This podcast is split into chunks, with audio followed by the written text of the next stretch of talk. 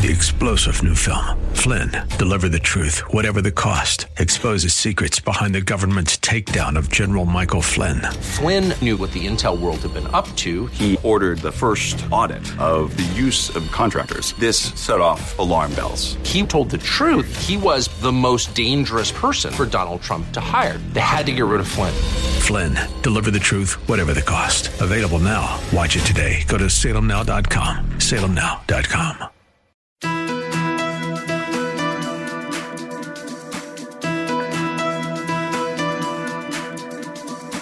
It's time to sit back, relax, and listen to Conversations with Joan. Conversations with Joan will inspire, motivate, and empower you. Live your best life now. Listen, learn, think, and decide. And now, here's your host, Joan Herman.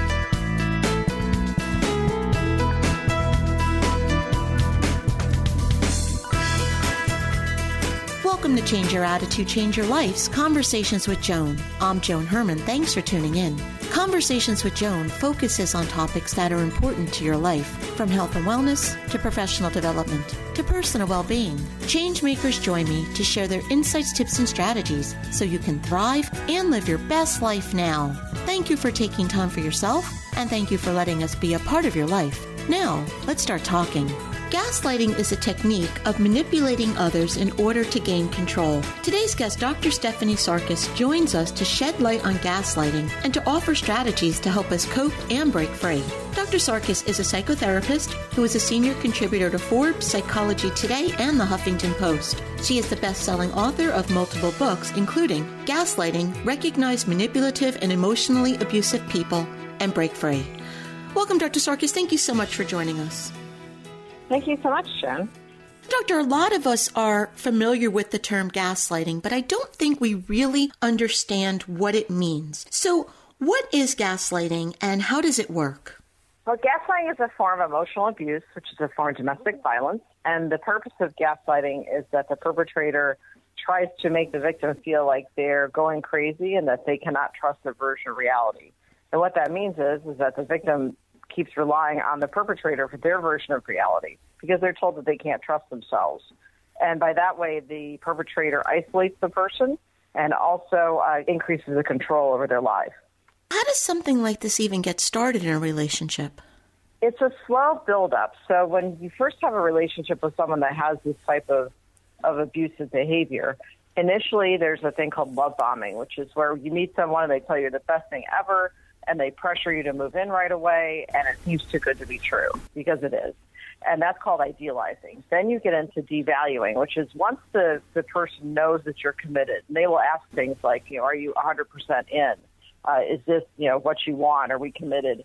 Then they start bringing up things like, like your appearance.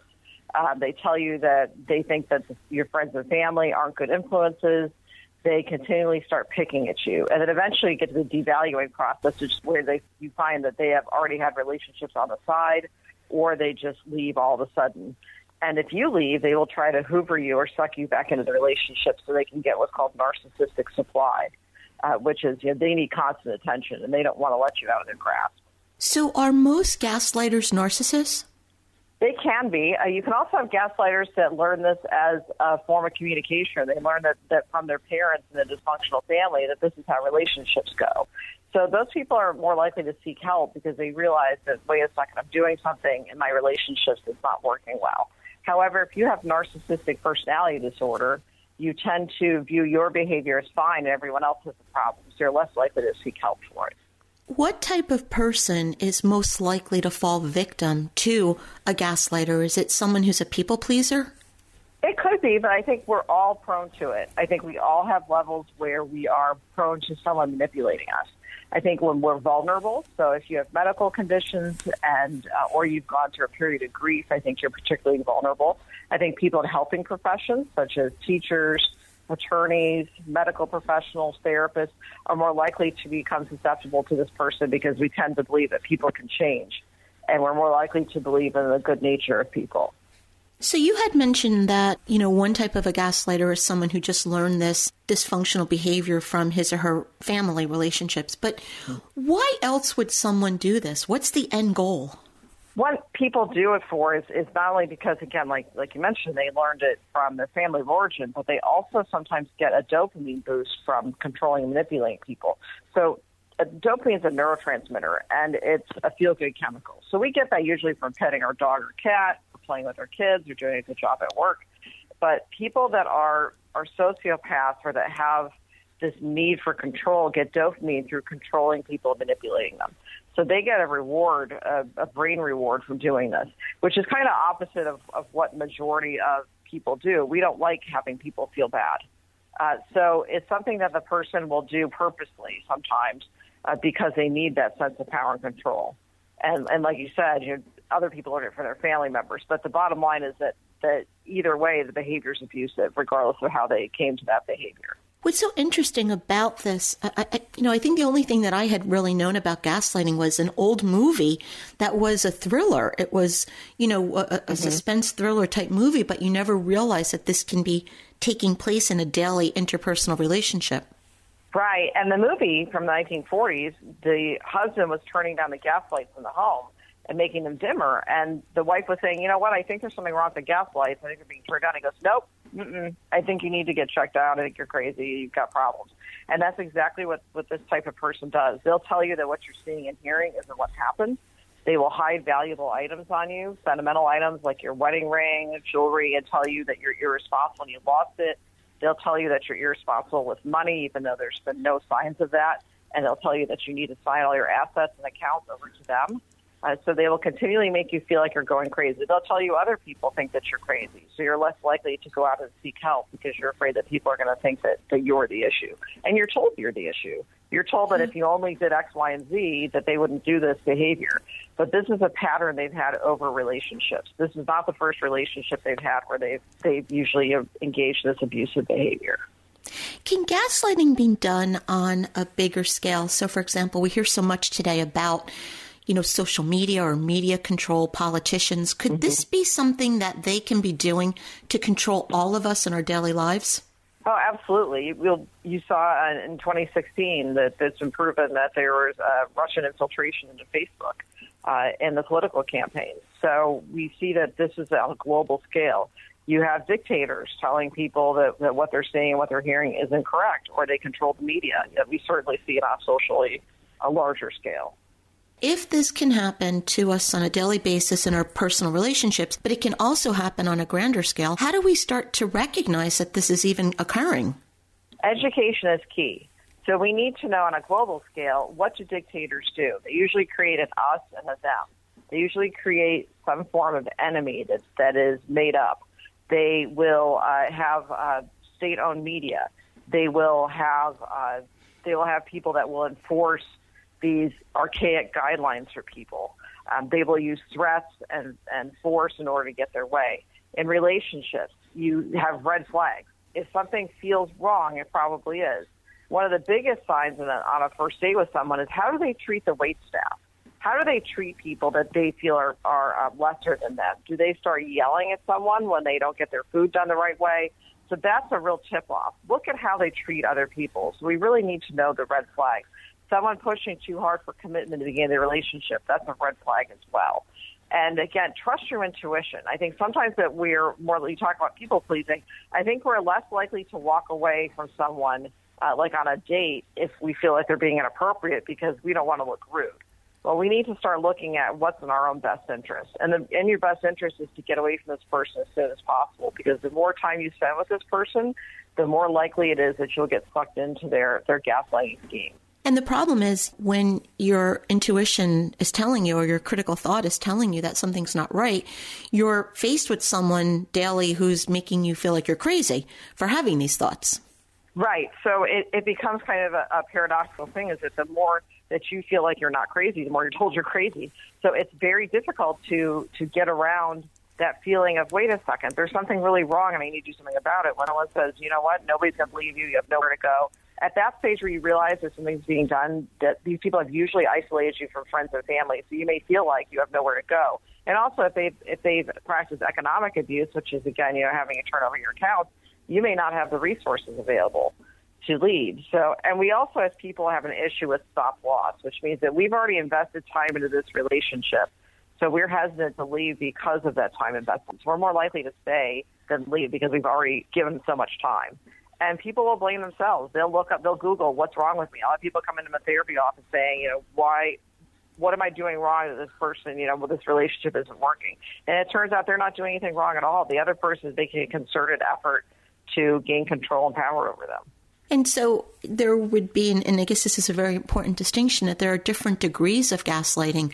There's someone who's just doing it on a smaller scale, all the way to that extremely manipulative person who just wants total control of you. Right, and the end goal is always control and isolation, yes, but it can be to different degrees. The, bottom line is if you feel like you're in a relationship like this, something feels wrong, consider leaving. One of the best things you can do is go no contact, which means blocking phone numbers, blocking emails, blocking their social media accounts. But if you have kids with someone, you can't always go low contact, no contact. So I I recommend going low contact, which means having a pretty strict parenting plan that says exactly when the kids should be exchanged.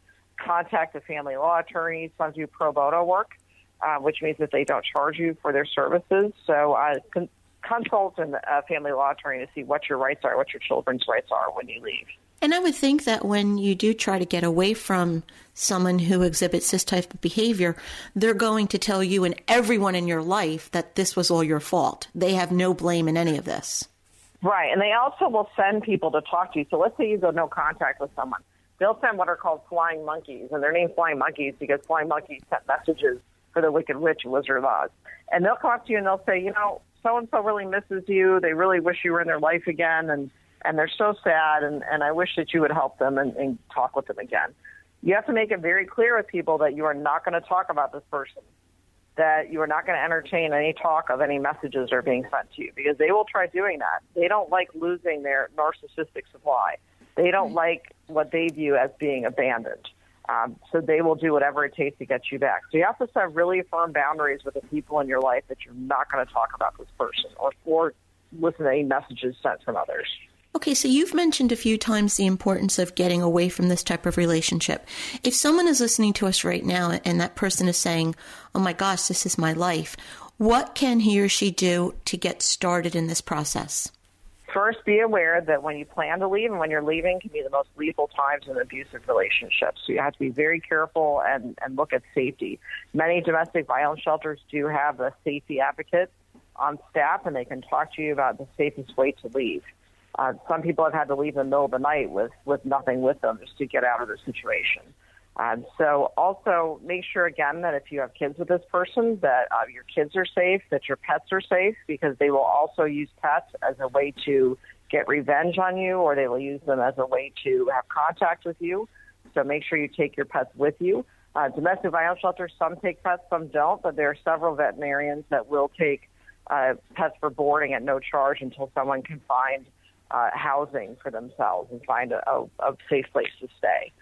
So, uh, so the, the most important thing is to get out, and there are various ways you can do that, but most importantly, consider your safety. And also be careful if there are any firearms uh, in the home, too. And also, uh, there are different, I would consult with an attorney and talk with them about how you can protect yourself, you know, when you leave. And you mentioned a few warning signs so that we don't even get into this situation. Are there any other warning signs that we should be paying attention to? Someone that talks disparagingly about their ex or their family in the very beginning when you meet them. They use uh, negative language. They use slurs to talk about someone. Uh, they uh, focus a lot on their accomplishments, but don't ask you anything about you. Uh, when they ask you how you're doing, it doesn't seem like there's any feeling behind it. It's just it's called cognitive empathy. They're saying, you know, how are you? You know, what's going on as because they know that that's the way that you socialize with people, but they don't have any feeling behind it. They're doing it as a way to collect information. They'll also ask you very intimate questions in the very beginning of relationships. So what are your darkest fears? What's your biggest regret? And they're not doing that to build emotional intimacy. They're doing it to collect ammunition. So if you tell them about your relationship with your sister and how you wish it was better and the two of you don't talk very much, if you get in an argument, the first thing they might say is, "Oh, well, no wonder your sister doesn't talk to you anymore. I totally understand. She thinks you're crazy too." So they will also do something called trauma dumping, which is when they first meet you, they'll tell you all the terrible things that have happened to them.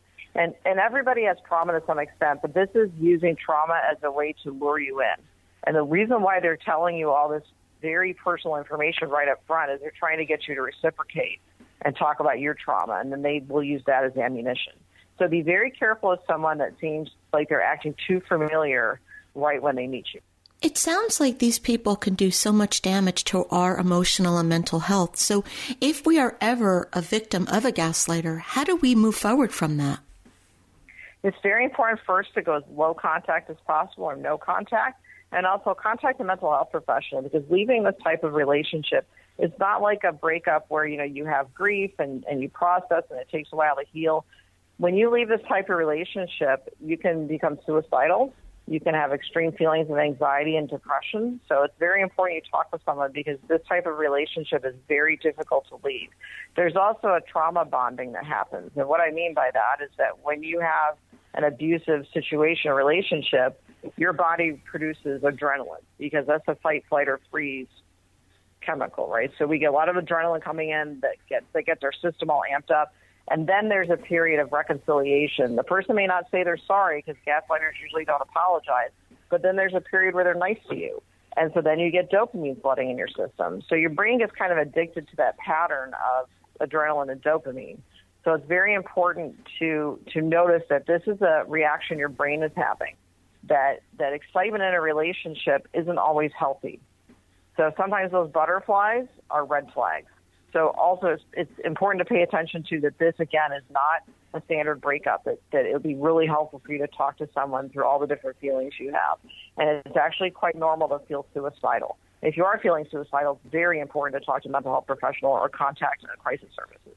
In addition to your website, stephaniesarkis.com, can you offer any other resources that might be of help?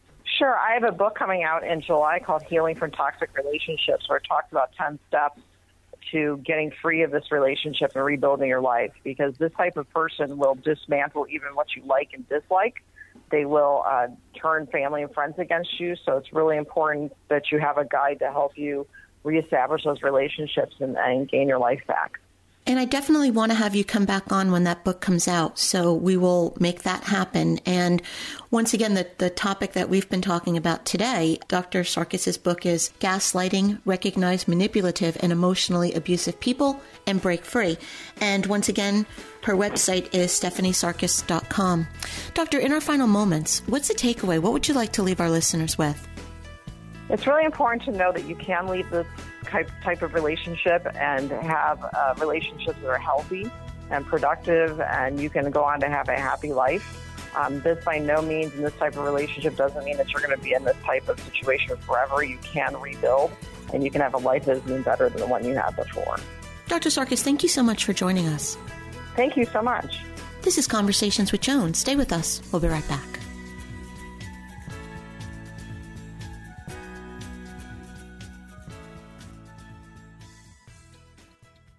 Do you feel lost on your journey to health and happiness? Then let us guide you on your path. Personalized actions towards health. Your path is a series of choices you act on every day. We guide you on a personalized journey of dietary, exercise, genetic, supplement, and lifestyle choices that lead you to optimal health and happiness. Often taking the road less traveled leads to liberation. Your path is personal. Your journey, like you, is unique. Take action today. Head to bestpathforme.com. Again, that's bestpathforme.com. An invitation to appear on a radio show or podcast provides you with the opportunity to showcase your knowledge while promoting yourself and your business. It can elevate you as an expert, but only if you make a good impression. In my training program, It's Your Time to Shine, I empower you to make media appearances more impactful. You work hard to get the booking, so don't waste the opportunity because of a lack of skills. To learn more, visit cyacyl.com slash media training. Hello, doctor. Hi, business owner. Hey there, freelancer. Has COVID affected your receivables? Of course it has, and I'm sure you could probably use some professional help. A true test in choosing a top notch debt collection agency is their recovery rate and the amount of money collected by the agency for their clients. That's a great return on investment. Also important today are the five star Google reviews about their personnel and services. Wouldn't you hire a collection agency with 830 plus national reviews, over 70% of which are from the debtors that the agency was able to collect funds from? That's great diplomacy. May I suggest Kinum, the diplomatic debt recovery firm? Our name comes from kin, family, num, numbers. Family before numbers. People before profits. This is Vito Mazza. Reach me at 800 850 5110. Welcome back to Conversations with Joan. Life is messy, there's no doubt about it. But according to today's guest, Cy Wakeman, being happy is not about cleaning up the mess around you. It's about learning how to move through obstacles more skillfully. She's here today to talk about how to change the level of contentment you feel in your life by learning to disconnect happiness from external forces. Cy is an international leadership speaker, consultant, and founder of Reality Based Leadership. Her new book is Life's Messy, Live Happy. Things don't have to be perfect for you to be content. Welcome, Cy. Thank you so much for joining us. Oh, thank you for having me. I'm excited about our conversation. So, Cy, things don't have to be perfect. That is such great advice for so many of us. We strive for perfection, and when things don't go as planned, we can really unravel. Do you believe that perfection is a myth? Absolutely a myth. And it, it's just unattainable. And so we're like chronically disappointing ourselves in ourselves and in others when we set that as a goal. And worse we defer happiness.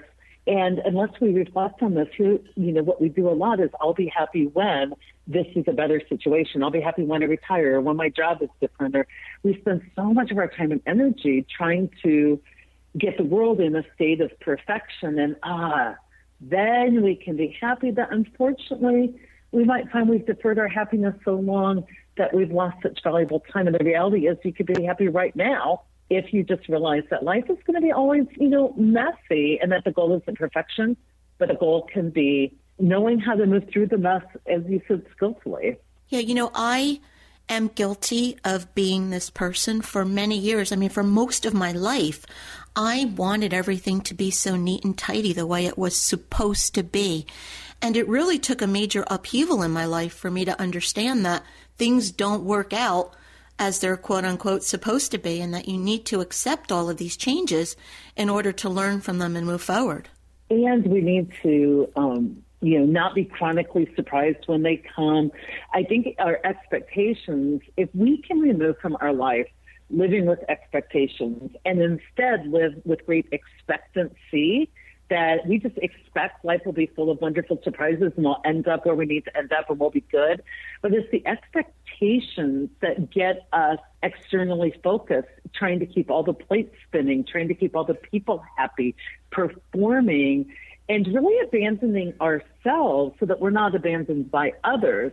And when you're doing all this performing, you start to wonder, do people even like me for who I am? Because they don't even really know me. They just know, you know, this perfect little view I've presented to the world. And we start feeling really lonely because it's hard to connect with people when you aren't being honest about the many messy areas in your life. That's really where we connect as human beings. I think one of the biggest lessons I've learned over the years from doing this work is that happiness is an inside job because, you know, I've met people who have stories that they would have every reason in the world to be miserable and to be unhappy. And yet they find joy despite their circumstances. And then you meet other people who have every reason to be happy and yet they're miserable. And so uh, I agree with you know what you're saying. It is an inside job. We have to find it from within ourselves. Absolutely true. So many of us outsource our well-being. We wake up in the morning and we go, "How do I feel? Let me check the news. Oh, I feel unhappy." Instead of, "Let me check myself. I'm happy. I believe the universe is kind. Now let me check the news. What can I do to help?" It's very, very different, and it's proof that if it was just external circumstances, then people who had better lives would be happier, and people who didn't would be less happy. And it just does not play play out that way. Um, and it's also not about like toxic positivity or spiritual bypassing. Just I'm going to ignore the mess and, and pretend to be happy. It is truly finding some radical acceptance for Some days are like that. And having um, skills that you can um, maintain kind of a spirit of contentment um, in the mess. Life happens in the mess. I used to, even when I did my inner work, I used to go, okay, I'm going to not be in a relationship for a long time and I'm going to do all my inner work and I'm going to get myself great and I'm going to go out and have a relationship and we won't have any issues. And that just never worked out that well. I couldn't go out in life and pass the test no matter how hard I prepared because part of going out in the mess is willing to be vulnerable and just saying, you know, when two or more people are brought together, we will have some messiness to hold space for and to be curious about. And so instead of trying to get your life perfect, what if you cultivated curiosity and walked with curiosity? That's more helpful in the mess than, you know, um, trying to prepare so that when the mess happens, you'll be perfect. Like it's really shaping yourself so that you're more capable of being in the mess but unaffected by the mess. It all comes down to the way you choose to see it. I mean, I, I totally believe that this is a choice. And I love when you say there are two ways to go through each day joy or misery. And at each experience, we need to make the choice. We have the power to make that choice. We really do. And I want to be really clear that um, the choice is about how long we suffer. Pain is inevitable. We will have losses. We will have injury. We will have insult. We will have disappointment. Um, but pain is momentary. The suffering part is more about the story we create and how long we hold on to the pain. And that's where the choice is something can happen in your day. Let's say someone walked by me on the street and said something that I think most people would find um, kind of mean. That took one minute out of my day, and it was it was you know painful um, as I received it. Now I have a choice of what I'm going to do with the next four hours of my day. Am I going to think about it consistently and question myself, and am I going to talk about it and tell other people about it? Like that person maybe took a minute for me, but I'm the one that gave them the next four hours. And then I can even limit my pain when someone says something that I could find insulting. I can say my choices. They can call me that, but I can decide whether that was meant for me. I can decide whether I received that. And once you get to that place, you start to really see where so much of the suffering you think you're enduring, you were self creating. Right. And it goes back to, like you said before, having expectations for the way things are supposed to be. You know, that person wasn't supposed to say something mean, or this wasn't supposed to happen, and we get caught up in that. Absolutely. A lot of us don't experience reality as it really is.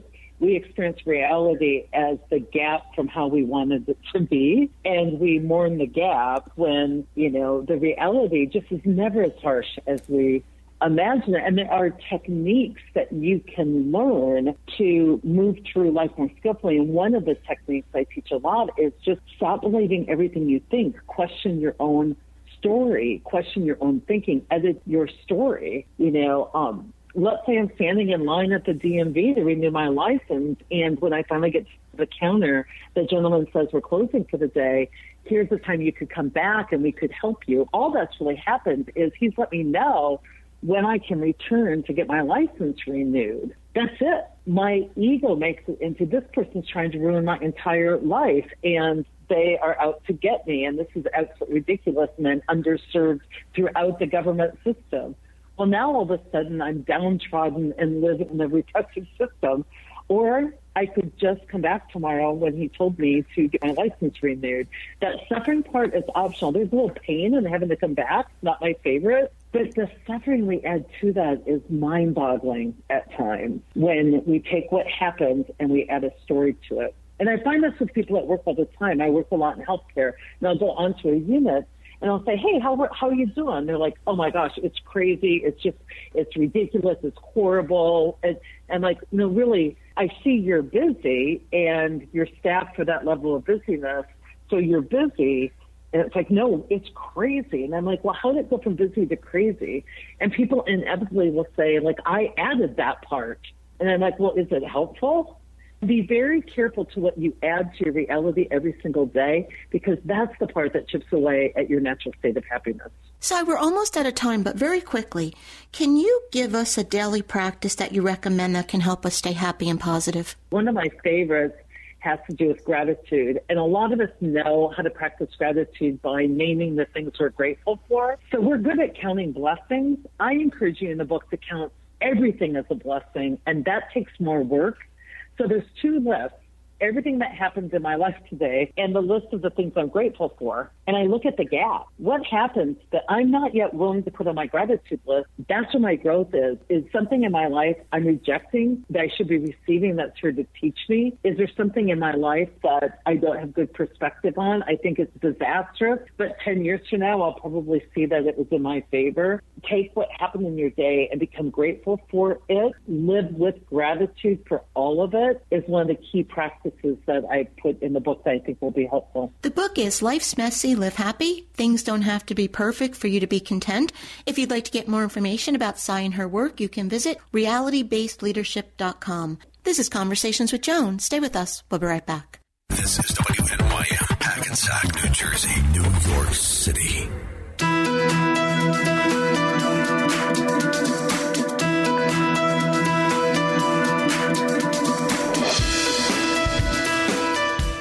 Welcome back to Conversations with Joan. I'm Joan Herman. Thanks for staying with us. Midlife is a time when you may be looking back at how you've lived your life and you may be thinking about what comes next. Are you happy in your current job or relationship? Are there things you always wanted to accomplish but never found the time? What will your next 20, 30, or even 40 years look like? Today's guest, Michael Clinton, author of the book Roar into the Second Half of Your Life Before It's Too Late, says that after 50, we all can move loudly and proudly into a life that brings joy. Michael is the former president and publishing director of Hearst Magazines. He is also an author and photographer. Welcome, Michael. Thank you so much for joining us. Joan, thank you so much for having me. It's a pleasure to be with you today. Michael, so many of us, when we hit middle age, we tend to think that the best is behind us and that there really isn't much to look forward to. And I know in my own life, everything that I'm doing now, the, the radio show, the magazine, the brand, I created all of this when I was in my mid 40s after raising my family. So I'm a firm believer in everything that you say and teach and have written about. So why do you believe that the best is yet to come? Well, you know, Joan, first of all, if you're 45 or 50 or 60 and you're healthy, you're going to have another 30, 35 years ahead of you. Uh, you could possibly live to be 90. And so you have the opportunity to have multiple careers, new relationships, new lifestyles. Um, you know, what I like to say is, let's say you're wrapping up your first career after 30 years at 55, you can launch into an entirely new career that can last you another 20 plus years. So the possibilities are very different than the construct that was handed to us by our parents in the um, the, the days of you know retirement at 60 and then you know sort of the long slide. Mm-hmm. You know, there there's a lot more to do and a lot more capabilities for people to experience in the next you know in the second half of their life. And I really love this messaging because I know so many people. I have friends who hate their jobs. They really hate their lives. And all they keep saying is, Oh, I just can't wait to retire. And, and I say to them, but you, you want to wish away the next 10, 12 years of your life. Why not reinvent or recreate something that can take you, as you say, to the next 20, 30, maybe even 40 years? Yeah, I think, you know, this whole notion, uh, you know, ROAR, the book, is an acronym. And the first R is reimagine your life before others do it for you, whether it's circumstances or it's family or whatever the case may be. And I think that that's the key here. And I like to say, pivot out into a new world. I interviewed 40 amazing individuals. I call them the reimagineers people who completely changed their lives at, at midlife. Some of them were very unhappy in their jobs, as you said. Some were unhappy in their relationships, but they all found the path, and they tell their stories, which are quite quite inspirational. And the book also has a lot of you know practical advice and tips and and strategies that you can use to really you know move yourself forward. So you mentioned reimagine yourself. Let's go through the O, the A, and the R. Thank you. Uh, the O is, you know, own who you are, own where you are at this point in your life. You know, the past is, you know, the past, and you can't change it. So just own it. Own your health numbers, your financial well-being. Look, what kind of life do you want to be living, and how much money do you need to do it? Own your strengths, your weaknesses, your failures. Um, and uh, you know, also, I like to say, go to your last number, go to 90, and work backwards. What legacy have you left? What contribution have you made to the world? The A is act on what's next for you, and it's the introduction of a new concept called life layering to build a very rich life. And the final R is reassess your relationships because your family, your friends, your community, your work colleagues, they're all the ones who are going to facilitate and help you get to where you want to go in your next your next chapter. So use those relationships, find your tribe, you know, take the people out of your life who are not supportive of you and, you know, enhance the people in your life who are supportive of where you want to go with your, your next dreams and goals. And I think, Michael, as you could see by my brand and the work is around changing your attitude, that is because what I learned when I was in my 40s and after raising my family, this is all the result of a loss of self esteem, trying to figure out what the next move is, then going through significant personal losses in my life. And at the heart of it for me was learning the possibilities that are, are out there for me and then believing that I could achieve them. And, and I think once you do that, once you see what is possible and a that you can do it, it's unlimited. The sky's the limit for you. Yeah, you know, one of the great things, Joan, that comes up a lot in the in conversation are people who are in their mid 40s and they say, "I wish." I wish I could go back to school. I wish I could learn something else, but I don't have the money to do it. And one of the things which I've learned is an enormous amount of money out there for adult education, Pell Grants, federal grants. Many universities in certain states um, let um, people over 60, for example, go to college for free. And in the book, I interviewed an amazing woman named Stephanie, and she was a book editor. And at 53 years old, she decided she wanted to become a doctor, which has a whole host of you know steps that you have to take to get there. She ended up doing the homework and got all of her education funded. Uh, she's now 63. She's a doctor, and her story is a great one. Of you know, if you if you're really driven and motivated to do something different, you will find the path uh, another guy who was a, a Wall Street banker who was very unhappy in that job went back to school and got a degree in adolescent education, and he now teaches math in the inner city schools of New York City public school system. So there is a lot of uh, ways that people can get new education funded in midlife to spin them off into a new direction. It's just doing the work. It's making the commitment and doing the work. You've had a, a very successful career in publishing. Mm. What did you learn while you were climbing that ladder that led you to the beliefs that you have today? You know, it's a it's a great question. You know, what I learned is, um, and I had some great mentors along the way, is to always be authentic, to always be transparent, to always be supportive, to be known as a fair and um, you know a fair boss and a fair and a fair guy uh, but also be you know straightforward and honest with people. And I think that led me you know on a um, a really great path of growth and success. And what I also learned is I watched the world around me is you know when your time comes to take yourself out, have the courage to take yourself out and to and to move into a new direction. So when I made the decision it was time for me to step out of the day to day, I had a whole plan worked out as to what I was going to do next. I, I hate the word retire. It's a very toxic word. I, I like to use the word rewire. You know, we're always rewiring for the next chapter of our life, and it never stops. You know, you rewire, as you said, Joan, when you you raise your family, and then you rewired into your next chapter, and you'll rewire again at some point in the future. And you know, we're always kind of rewiring to the next chapter of our lives. And I think having that kind of mindset and philosophy will keep you positive and moving forward. And it takes courage and it takes commitment and it takes focus, but it is um, it leads to great life satisfaction. Well, and they say when you're doing something that you love, you never work a day in your life. And sometimes I work seven days a week, 12, 14 hour days, and I don't feel like I'm working because I'm doing something that I love. And, and Michael, we've been talking about having the belief that you can do it and have the courage that you can do it. But, you know, fear is really a driving force in so many people's lives. And what do you say to that person who is really afraid to make some type of a change? Yeah, no, fear is real. And, you know, we all have to go deep into ourselves to ask, why am I fearful of a particular situation and a scenario? There's a tool that we use in business that I think you can use in your personal life, which is called the SWOT analysis. You know, really identifying your strengths, your weaknesses, your opportunities, and your threats. And, you know, fear falls into the threat sector. And sometimes, you know, when you when you really think about it and you break it down, you're not necessarily as fearful as you think you are. And also, the fear may be something that you were carrying on from the past that is no longer relevant in your life anymore. So, I think with these people that I interviewed in the book, and many had fear in change, they spent a good year plus thinking about those kinds of things and how they how they break them down and how they broke them down.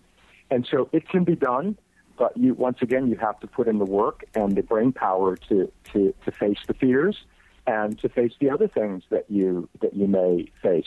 Well, I interviewed a psychologist in the book, and she said in midlife a lot of people do negative self-talk because they say, you know, I should have done this, I could have done that, and you know, her suggestion is that we how to rid ourselves of that negative self-talk or those fears or once again to surround yourself with the people who really value you and see the possibilities in your life to be the, the person who is always looking and maintaining the positive reinforcement from the world around you, that gives you the confidence to, to break down fear and other kinds of emotions that might be getting in the way. And you said that you had a plan for your next chapter in life. Do you think having a plan can help someone mitigate the fear? Absolutely. You know, my, my plan was, believe it or not, in my 60s, I decided to go back to school and get a master's degree at Columbia University, which was in nonprofit philanthropy, because I'm really I love that sector. Um, obviously, I wanted to write this book that I just wrote. I'm a marathon runner, so I was planning my next marathon, although COVID got in the way of that. But um, I think when I when I stepped out, here's the key: we we all sit in a let's say a work seat, a professional seat, a career seat, and you know ultimately that seat may go away, or you may leave that seat who are you when you leave that seat? And so I put in a lot of work to create an identity that was above and beyond that seat. And so when I stepped out of my great seat that I had, my professional seat, um, I, I was very full. I was not. I didn't get lost in a in a, in a, in a past identity. And I think a plan to create a holistic you um, allows you to to be able to make those smooth transitions as you rewire into the next chapters. And I think reimagining yourself really is an important key, particularly for women, because so many of us get caught up in the identity of being someone's mother, someone's wife, mm-hmm. and then we lose that possibility of who we are. And, mm-hmm. you know, that reimagining yourself, that really is a key. Yeah, I, I interviewed several women who, who were exactly in that stage of their life, and you know it's interesting. I'm just thinking of two of them off the top of my head. One was a single single mother who had um, triplets, I might add, and the other was uh, a woman who was married and her children were grown up. And both made the decision that they had to sell the house that they raised their children in, because they both said that that identity was they were mom in that house and they wanted to carve out their next identity. And so in both instances, one, the woman who was married moved to another city, uh, which she and her husband were always interested in. And the, the mother of triplets uh, sold the family house and took a smaller house in the same neighborhood.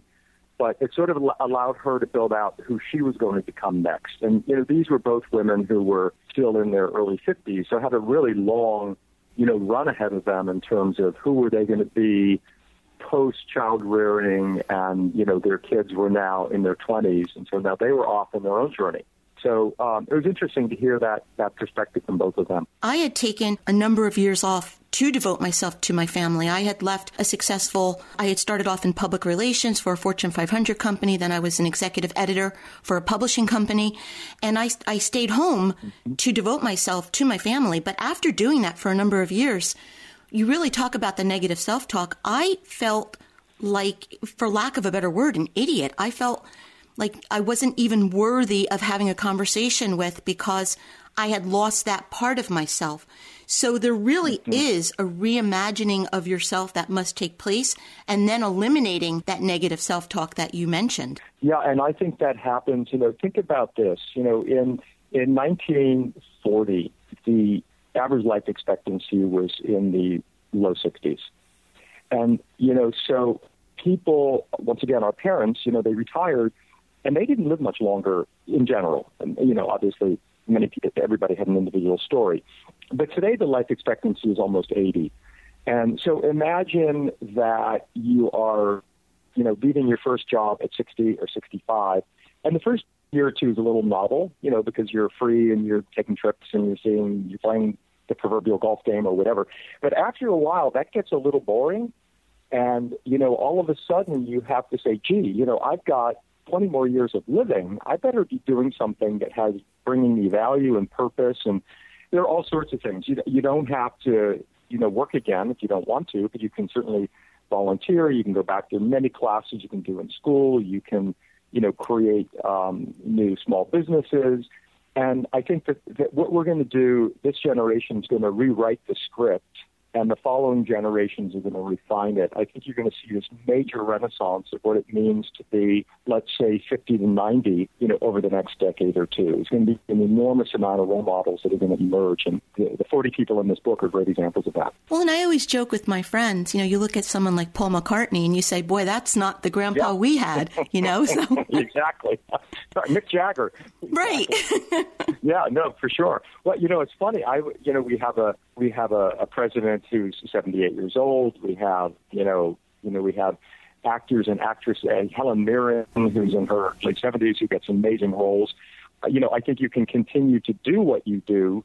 Um, you know, as you, I like to say, live longer uh, as opposed to get older, because it's all about the positive language of living longer. You can do what you do for as long as you want you know, government and corporations and institutions are going to have to really accommodate all of us because we're the people are going to change it.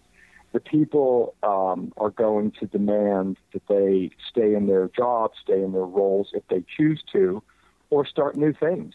And you know, the Kauffman Foundation, which is in Kansas City, 26% of entrepreneurs and the fastest growing group of entrepreneurs are people 55 to 64 starting new businesses and new ideas. And so, you know, it's going to be a real, I think, movement happening in the next decade or so. And I think it's an exciting time, and books like yours help give us the tools to live the type of life that we want to live. Yes, thank you. Absolutely. And that book is Roar into the Second Half of Your Life. If you'd like to get more information about Michael and his work, you can visit roarbymichaelclinton.com. Michael, in our final moments, What's the takeaway? What do you want to leave, leave our listeners with? You know, I want I want the takeaway to be the enormous amount of possibilities that one has when they get into their midlife and their 50s. You said it at the top of the conversation that life had passed you. You know, many people think that life has passed them by. What I would say is life is still ahead of you. You have a second chance. You have an opportunity to reclaim something you have the ability to completely reimagine and reinvent yourself because you're going to have, you know, a long arc of life, assuming you keep your health, you know, you're healthy and you keep yourself healthy. And so I think it's an enormous amount of optimism that um, you should have about what you can do next and what might be possible in your life, whether it is work, lifestyle, or even love. Michael, thank you so much for joining us. I've, I've really enjoyed this conversation because you are sharing everything that I believe. I am roaring into my second half, and I invite everyone else to join us. So thank you for being here. Great to be with you, Joan. Thank you so much.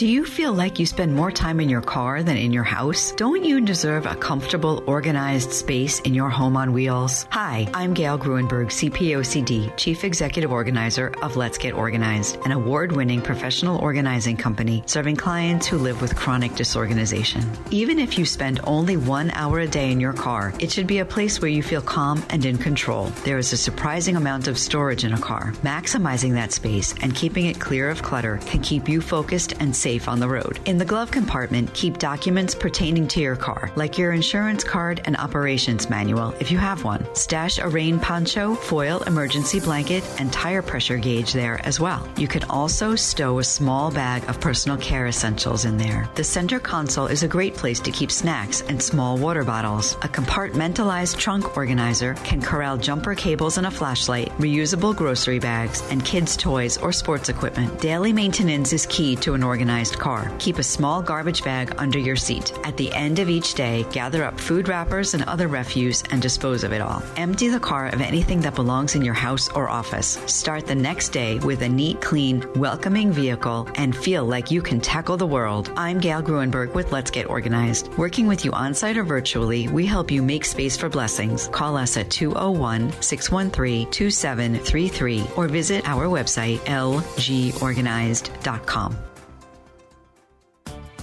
The trick is to enjoy life. Don't wish away your days waiting for better ones ahead.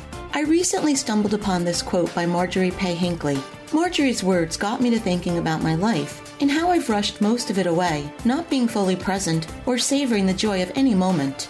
Hi, this is Joan Herman here with a lesson learned while earning my PhD in life. Don't wish away your days waiting for better ones. When I was a teenager, I couldn't wait to grow up so I could drink or go to college or even get married. When my children were infants and toddlers, I muddled through most days in anticipation of the evening when they would go to sleep, and I thought about when they would be older and more self sufficient. When I was the caregiver for my parents, I struggled through those years frazzled and exhausted. When I held job positions that were unfulfilling, I wished for the day that I would find employment that made me happy.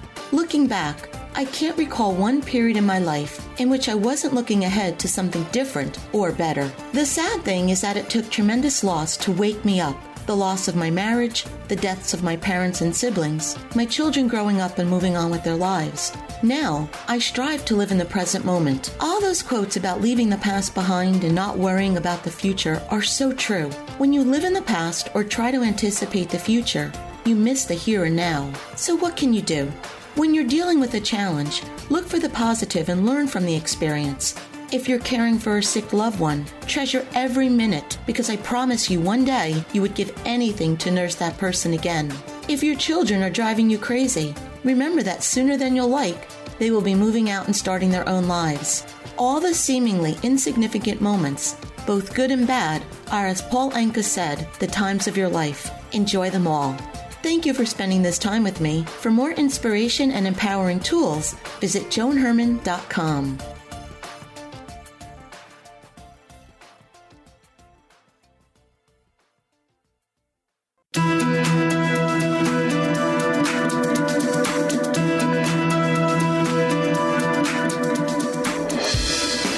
Thank you for joining us. I hope you found the show informative. Change Your Attitude, Change Your Life, we believe that knowledge is power. Take what you've learned, apply it, and live your best life now. Remember that the information provided is the opinion of our guest and should never replace the advice of a professional who knows your personal situation. If you'd like more information, visit our website, cyacyl.com. That stands for Change Your Attitude, Change Your Life. While on our site, listen to past shows on demand, read the digital magazine, sign up for our mailing list, and be sure to follow the show on social media. Until next time, this is Joan Herman. Thanks for tuning in.